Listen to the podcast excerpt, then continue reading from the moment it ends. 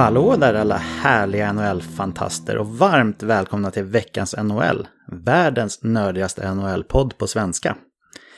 Jag hoppas att ni har en riktigt fin sommar och njuter av livet vare sig ni har sol eller inte. Det ni ska lyssna på nu, det är vår sommarspecial som vi kallar för 31 lag på 31 dagar. Vi släpper ett avsnitt per lag och dag under hela augusti månad. Det är jag, Patrik Andersson, tillsammans med David Kvicklund och Olof Sylvén som ni kommer att höra, precis som vanligt i den här podden. Första delen av varje lags avsnitt kommer att vara en genomgång av lagdelarna med betygssättning på varje lagdel, målvakter, försvarare och anfallare. Skalan som vi använder oss av är 1 till 10 där 1 är det sämsta laget i ligan på just den lagdelen och 10 är det bästa laget på just den lagdelen. Jag, David och Olof kommer att ge ut en varsin etta och en varsin tia för varje lagdel. Vi kan alltså inte sätta två tior eller två ettor på till exempel backbetygen. Utan det ska vara endast ett lag i topp och ett lag i botten. Då har vi då en skala som vi kan använda oss av för alla andra lag mellan 1 till 10. Vi kommer också att sia lite om vad vi tror för nästa säsong för respektive lag. Andra delen av varje lags avsnitt kommer att vara mer inriktad på poängproduktion för utespelare och hur vi tror att målvakterna kommer att prestera kommande säsong. Det här kan såklart vara spännande för alla att lyssna på, men framförallt är det otroligt viktigt att bygga sig en klar bild på hur man vill lägga upp strategin till sin fantasy-draft senare, där poäng är otroligt viktigt nästan oavsett format. Det här var en liten förklarande inledning och nu kommer du lyssna på en av 31 delar i vår sommarspecial. Kontakta oss via sociala medier eller på info.veckansnhl.se om ni vill komma i kontakt med oss och tipsa gärna era likasinnade vänner och bekanta om vår sommarspecial. Mycket nöje!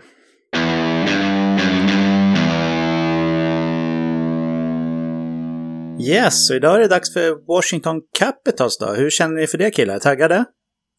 Absolut. Absolut. Ja, härligt. Vad heter det? Stam, vad säger man när man säger saker samtidigt när man sjunger? Eh, Ens, ja, en... Stämsång. In. Stämsång. Ja, stämsång. Ja, där satt den. Ja. Det är inte körpodden det här va? Nej, inte tror inte det. Min, min röst har inte de resurserna riktigt. Det är ingen Tommy Körberg då på andra sidan här. Nej, och jag är ingen Tommy Nilsson. Nej. Men du är ju å andra sidan känd för att sjunga lite grann ibland David. Jag brukar väl kalla det, vad är inte, sångfågeln från Knivsta eller någonting? Ja, det är ju jag som eh, bor i Knivsta, men, ja. Eh, men ja, jag sjunger väl kanske inte så bra, men, men ändå. Eh, en bra sångare. Om vi går in på, börja med vad man har tappat för några notabla spelare från förra säsongen. Och då har vi ju Eh, Eh, Lillburra, Andrea Burakovsky, som man har tappat. Man har tappat Matt Niskanen. Eh, man har tappat Brett Connolly och sen så har Brooks Orpik valt att gå i pension också. Om vi går in på eh, intressanta spelarförvärv så har vi Radko Godas, som man fick ju för Niskanen. Vi har Richard Panik. Vi har Garnet Hathaway. Om vi kollar på hur det gick för Washington förra säsongen så kom de etta i Metropolitan med 104 poäng. Sen åkte man ut i första rundan mot Carolina Hurricanes med 4-3 i matcher. Det var, det var lite av historiken här på sommaren. Vi hoppar väl direkt in på betygssättningen där och eh, då frågar jag dig Olof, hur tänker du med eh, Washingtons målvaktsuppställning nästa säsong? Ja, jag eh, ger faktiskt eh, Capitals eh, eh position ganska högt betyg. Jag har valt att ge dem en åtta i betyg. Jag tycker att eh, Braden Holtby är ett väldigt säkert kort som eh, nummer ett där. Och sen så har man Phoenix Copley bakom honom och som visserligen är ett ganska oprövat kort sådär. Men eh, jag tycker ändå att eh, med Braden Holtby och den backsida som man har så tycker jag ändå att eh, Capitals är värd en åtta i betyg och eh, ur fantasy-sammanhang så kan man ändå vara ganska säker på att Washington kommer att vara ett bra lag även nästa år så att eh, det kommer att bli en hel del starter och eh, en hel del vinster så att eh, jag har valt att ge dem en åtta i betyg. Mm, fint betyg.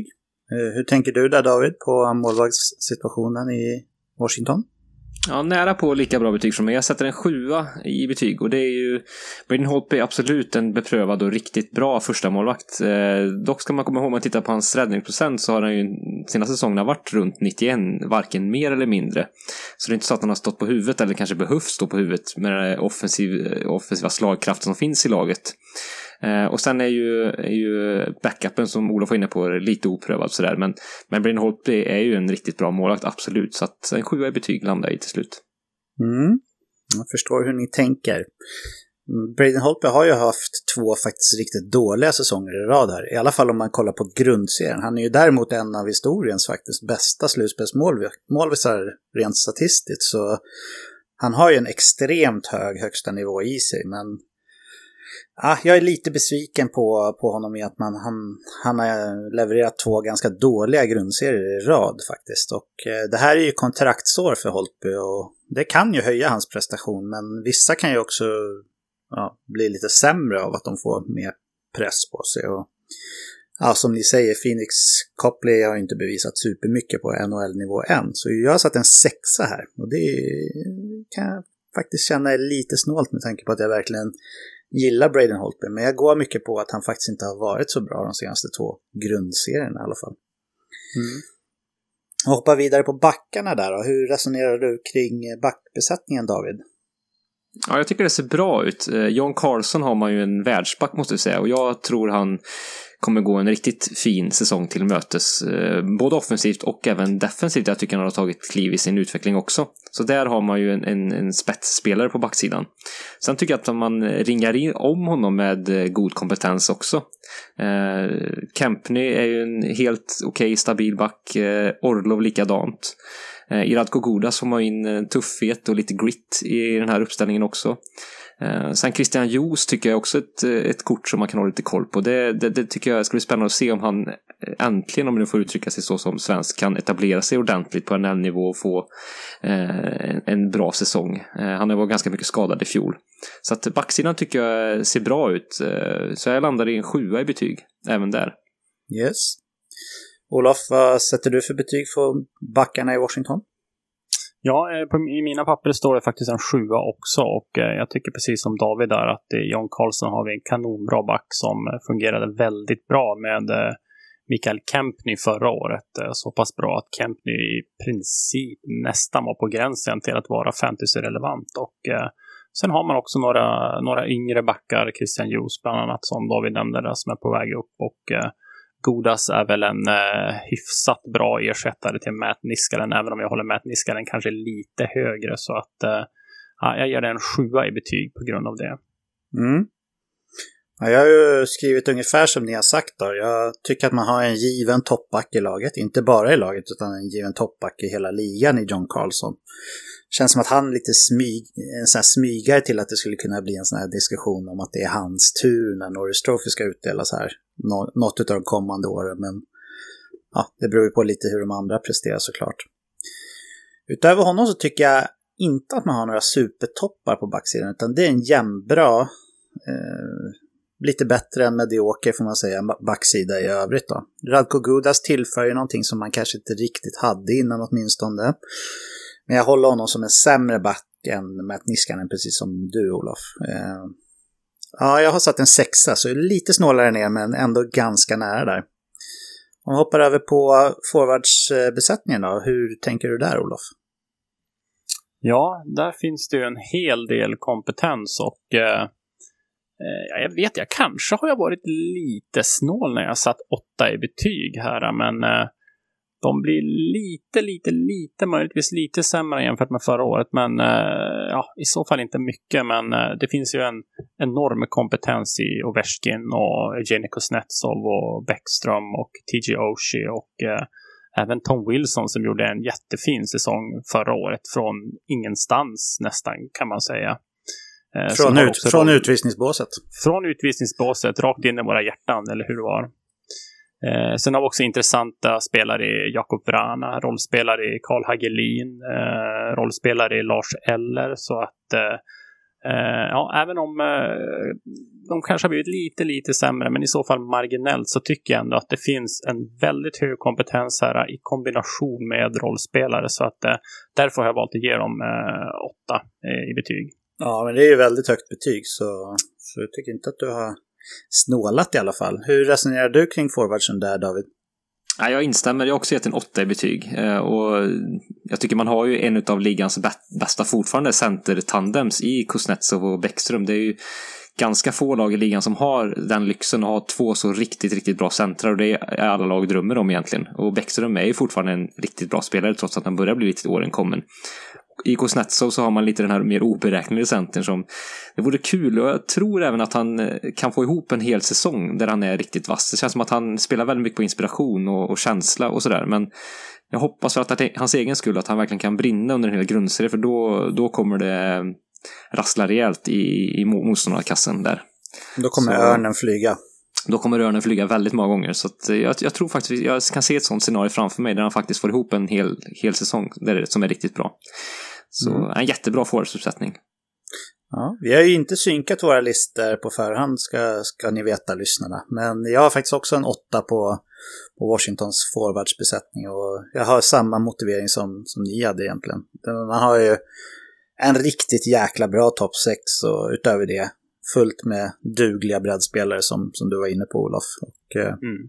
ja, Washington är alltid ett stort hot att möta för alla lag i ligan. Hade man haft kvar Brett Connolly då hade jag nog gett uh, forwardsbesättningen en nia i betyg. Alltså du balanserade så, på så tunn ja, tråd? Ja, jag tyckte det... det... jag såg av honom förra året var, gillade jag väldigt mycket. När man gjorde det så kallade ögontestet och sen så tryckte han ju in nästan 50 poäng också så att Nej, jag tror han kommer bli mycket mer saknad än vad Burakovsky kommer att bli. Jag tror man kommer att klara sig bra utan Burakovsky, men jag tror Brett Connolly kommer att saknas desto mer. Lite konstigt ändå, för han signade, vad var det, 3,2 eller vad var det, 3,3 någonting sånt va? Mm. Kommer inte ihåg. Jo, jag tror, jag tror han låg där. Och sen tog man in Richard Panic på 2,7 så det skilde bara en halv miljon eller någonting sånt. Sen vet man ju inte ja. om Con Connolly kanske ville bort för att få en större roll. Det kan ju vara någonting sånt också. Men mm.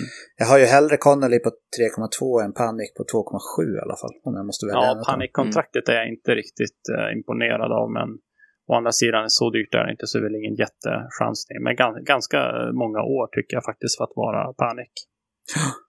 Och nu har vi lärt oss att det heter samstämmiga och det var vi allihopa gällande betyget här på forwards. Även fast Olof lutade mot en nia, men det blev en åtta i alla fall. Mm. När vi ändå pratar om dig Olof, tror du att Washington kommer ta fler poäng än förra säsongen eller färre? Eller lika många typ? Ja, jag tror de kommer att ta ungefär lika många. De tog ju 104 poäng och eh, vann Metropolitan eh, Division förra året. Då. Och eh, jag tycker fortfarande att det här är ett så pass starkt lag så att eh, jag tror de kommer att ligga där runt eh, strax över 100 poäng eh, nästa år också. Mm. Håller du med David? Ja, det är samstämmigt eh, fortsatt här. Jag håller dem också som, eh, som favoriten i Metro faktiskt. Trots att divisionen har blivit bredare och bättre kanske om man ser över hela totalen så, så är de fortfarande laget att slå tycker jag i den divisionen. Så att jag mm. tror att man kommer hamna runt ja, 104-106 poäng kanske, något sånt där. Och, och vinna divisionen. Mm. Och vi var samstämmiga, precis som du sa. Vi kanske skulle bilda ett boyband ändå. Eller har vi blivit för gamla? Washington Boys. Washington Boys. Washington Eagle Boys. Ja, ja, jag, jag Kvicken blev ju... Äh, kommer du ihåg när vi var i Philly en gång och vi blev... Äh, det kom fram någon och sa You guys look like you're in a boyband. Ja, just det. Just det. jag kommer inte ihåg. Hade, hade vi typ likadana tröjor och sånt där eller? Hade ni vit kostym och så här... Äh, Nej, det, var, det var ingen, det var ingen Nej, Hives-vibbar. Jag tror det var den här skandinaviska renheten som de såg. Ja, det kanske var det. Ja, ja jag sånt. vet inte. Men hur, hur tar man det egentligen? Man, eller man blir ju lite glad, men det är som så här, jaha, okej. Okay. Ja, det är någon form av komplimang tycker jag ändå. Ja. Där och då kändes det så. Det kanske var ett hån, jag vet som inte vi läste in, men eh, jag tog det som komplimang. ja, det gjorde jag också. ja. Jag tror ändå det där med liksom eh, passiv aggressivitet, det är någonting svenskt. Om någon kommer fram och, säger någonting positivt om er på, på stan i utlandet, då menar de nog oftast det. Så det var nog en komplimang. Ja, ja det tror jag. Vi, vi tror på det.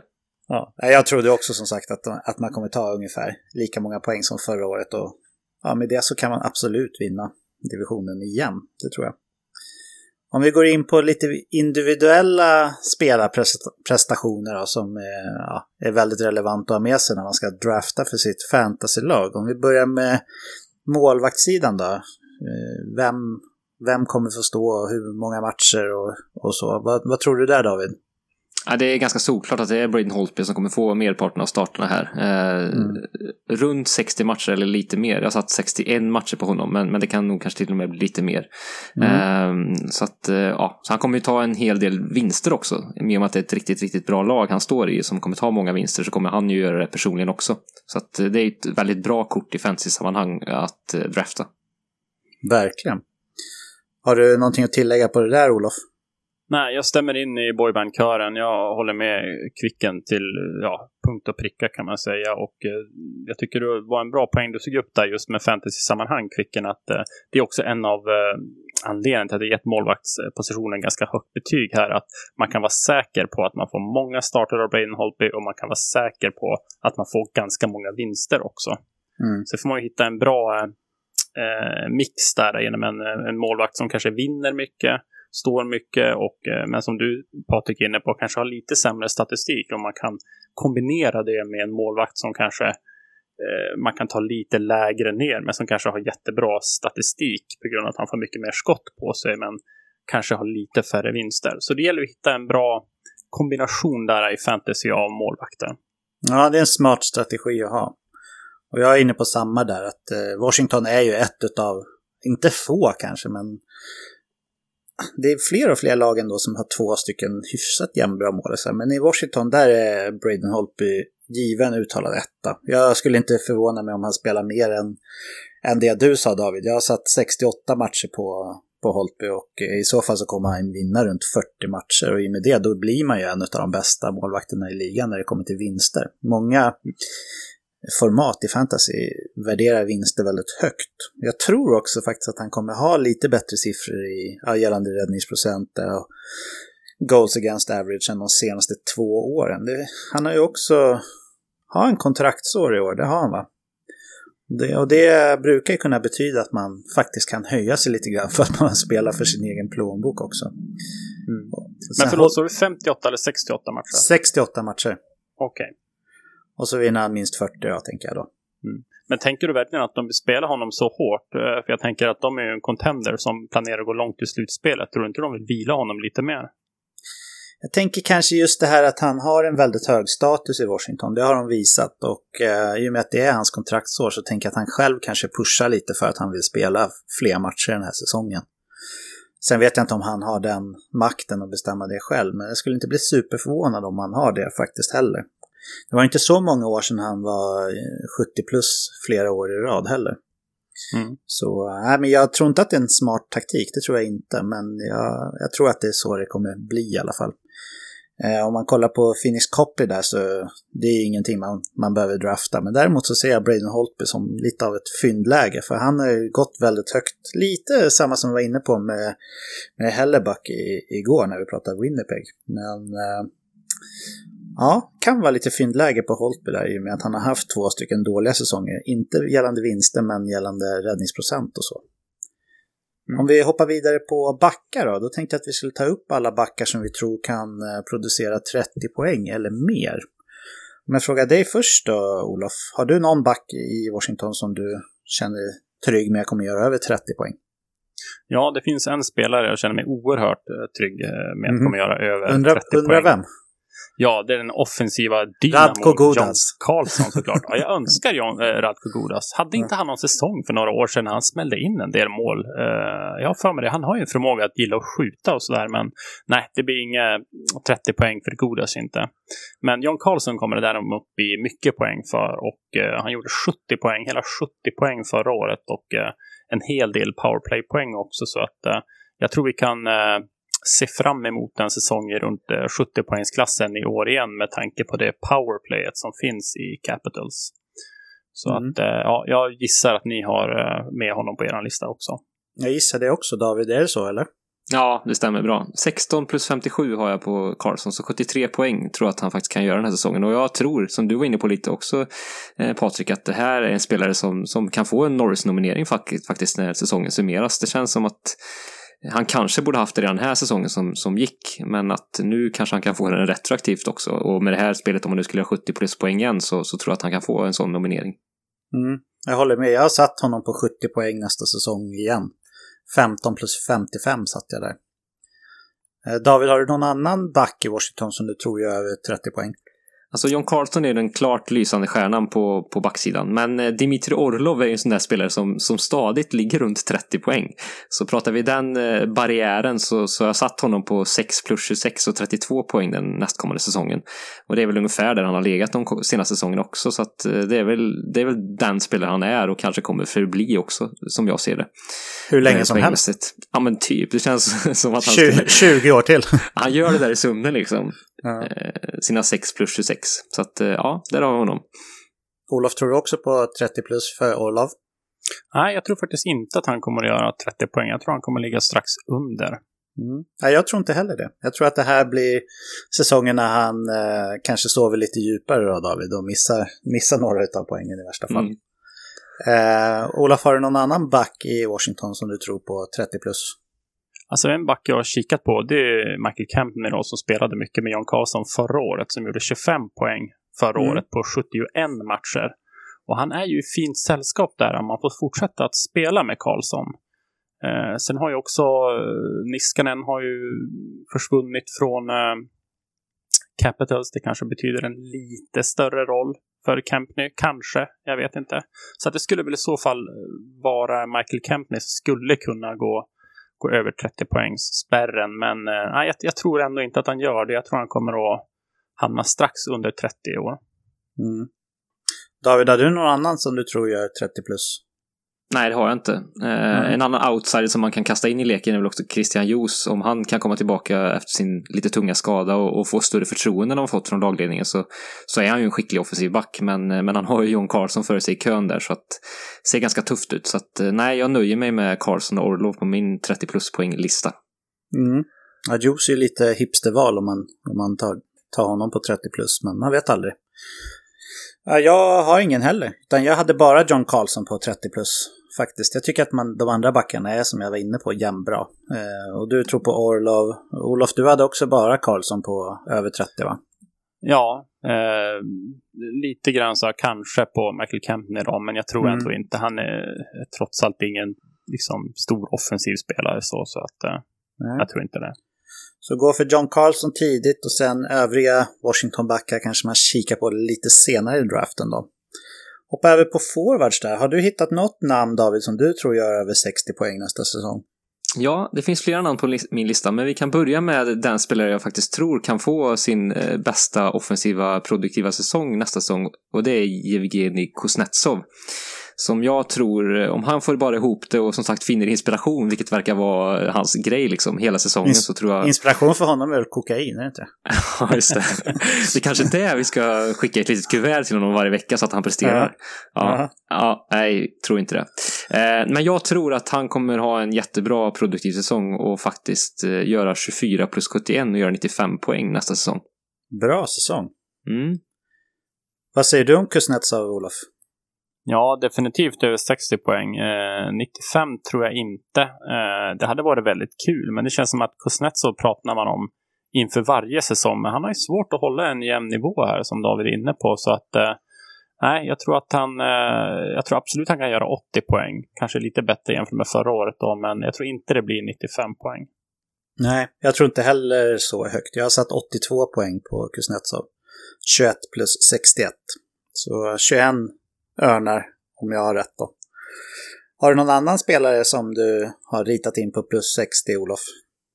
Ja, såklart eh, Alexander Ovechkin. Eh, Mm. 89 poäng förra året, 51 mål och 38 assist. Och eh, jag tror han kommer att göra 50 mål i år igen. Eh, det lyser ju bara av spelglädje av honom och eh, ja, vi vet ju vart han har sitt kontor i powerplay också. Så att eh, jag tror vi kommer få se likartade siffror från Ovechkin. Möjligtvis kanske lite, lite lägre. Jag vet inte. Ska vi säga mellan 85 och 90 poäng då. Men jag tror absolut det kan bli 50 mål i år igen. Det tror jag. Ja, det vore ju mäktigt. Eh, David, du har också honom på plus 60 gissar jag. Ja, det har jag. Jag har honom på 47 plus 36. Så jag tror att han nesligt då missar 50 mål, tyvärr då för hans egen skull. Men, men han kommer ha en fortsatt bra säsong tror jag. Han, han har ju fortfarande den målhungern eh, i sig, men kanske att han droppar, men väldigt, väldigt, väldigt lite. Han kommer vara på en, på en bra och hög nivå fortsatt. 83 poäng fick jag det till va? Ja. Ja, jag har satt 84, 46 plus 38, så jag tror också en av ligans bästa målskyttar kommer han vara, men jag tror inte på ännu en 50 plus säsong. Det vore ju helt sinnessjukt. Jag hoppas verkligen att han gör det, för ja, nu njuter man ju bara av att se honom klättra på diverse listor. För han älskar verkligen att spela hockey och den, ja, den energin den tycker jag smittar av sig till och med när man sitter och kollar på matchen. Att man, mm. att man blir lite glad av att se honom. Men vi har ju sett ett offensivt outbreak i ligan och eh, mycket av det kanske beror på eh, utvisningar och, eh, och så vidare och mer skickliga spelare och så vidare. Och eh, jag tror att det här är någonting som ligan vill fortsätta med så att eh, jag tror inte det kommer bli svårare att få med sig utvisningar nästa år, tvärtom. Nej, det tror inte jag heller. Och han har ju som, som ni säger sitt kontor. Men eh, David, har du några fler namn? att bjuda på med 60 plus bland forwards. Ja, ytterligare en veteran då så är Niklas Bäckström som jag också tror kommer ha en 60 plus säsong igen. Det är väl också ganska, inte självklart, men ändå ganska givet för mig. Så 22 plus 51, 73 poäng. Jag tror att han är ju, till skillnad från Kuznetsov, den center utav de här två som matchas lite mer defensivt och kanske drar ner hans siffror något. Men han kommer göra över 70 poäng tror jag, ändå. Ja, jag har satt 75 på Beckis. 20 plus 55, så vi tror snarlikt där kan man lugnt säga. Har du också med Bäckström på din 30 eller 60 plus-lista, Olof? Jajamensan, jag tror faktiskt han kan göra några fler pinnar jämfört med förra året. Så att eh, jag tror han kommer handla runt 76-78 eh, poäng nästa år. Mm. Och det är ju väldigt bra. Eh, har du något mer namn, Olof? Nej, jag har faktiskt inte det. Jag har kikat lite grann på TJ Oshie, men eh, nej, jag Leif. tror... Leif, ja. Jag ja. tror att han kommer att hamna under 60 poäng faktiskt. Kikar vi på hans eh, tidigare statistik här så är det faktiskt, eh, om jag räknar rätt här, en säsong när han har varit över 60 eh, poäng och det var ju när han spelade i St. Louis. Han har aldrig varit över 60 poäng i Capital. Sen har han ju varit lite skadad och sådär och också missat kanske ett eh, tiotal matcher några säsonger. Men eh, nej, jag tror inte att det blir över 60 poäng för TJ Oshie. Jag tror att det blir strax under i år igen. Mm. Vad säger du om Leif, David? Nej, Leif är inte med på min lista. Men jag har faktiskt mm. ett uh, lite andra namn också. Ja, lite? Hur många? Nej, inte, inte ett helt koppel, men det är en duo. Nej, men ge mig ett. Ge mig ja, ett. Ja, ja, ja, men jag kastar in Jakob Vrana i, i leken. Han hade en jättebra fjolårssäsong och fick äntligen det här genombrottet på allvar och tog ett rejält kliv i sin utveckling. Och jag tror han kommer kunna bygga vidare på det. Och, och faktiskt eh, nå 60-barriären. Eh, så han kommer göra 27 plus 35 spår jag, och göra 62 poäng. Mm. Intressant. Jag har också med Vranja på min 60 plus-lista. Jag satt honom på 60 prick. Och då har jag det 31 mål och 29 assist. Så äh, jag gillar att se honom också. Sen hade du en till sa du David? Mm, jag tror även att Tom Wilson faktiskt kan krångla sig upp på den här listan och göra 31 plus 29, 60 poäng. Han spelar ju en otrolig... Ja. Nej, men det visar han i fjol att han har ju faktiskt eh, lite hockey i sig den här eh, pöjken också. Eh, så, ja, och den omgivningen han spelar ofta med Kuznetsov och Vetjkin som det var i fjol, det är ju... Där har han ju alla möjligheter att leverera, så att jag tror han kommer göra 60 poäng exakt. Mm. Ja, jag har inte med Tom Wilson. Det skulle skära för mycket i mitt hockeyhjärta. Men däremot så har jag med TJ Oshie faktiskt, Leif.